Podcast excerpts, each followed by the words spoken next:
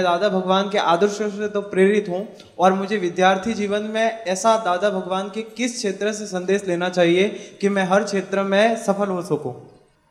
अभी आप क्या कर रहे हो? सर मैं कक्षा ग्यारह का विद्यार्थी हूँ मेरी उम्र पंद्रह वर्षीय है। बरोबर है। तो अभी तो क्या है कि पढ़ाई का काम पूरा करेंगे और पढ़ाई करके ग्रेजुएशन तक पूरा करेंगे। तब तक हम माँ बाप के आश्रित है तो माँ बाप को दुख ना हो जाए माँ बाप खुशी रहे हमारे से, ऐसे जीवन व्यवहार करें। और टीचर भी खुशी रहे। टीचर का भी आशीर्वाद मिले, ऐसे हमारी पढ़ाई होनी चाहिए। टीचर की गलती निकाले, टीचर की मश्करी करे, टीचर के दोस्त देखे, वो धंधा हमें नहीं करना है। हम माँ बाप पैसा खर्च करके हमें स्कूल भेजते हैं तो हम वहाँ जाके गर्लफ्रेंड, बॉयफ्रेंड खाना, पीना मज़ा करना,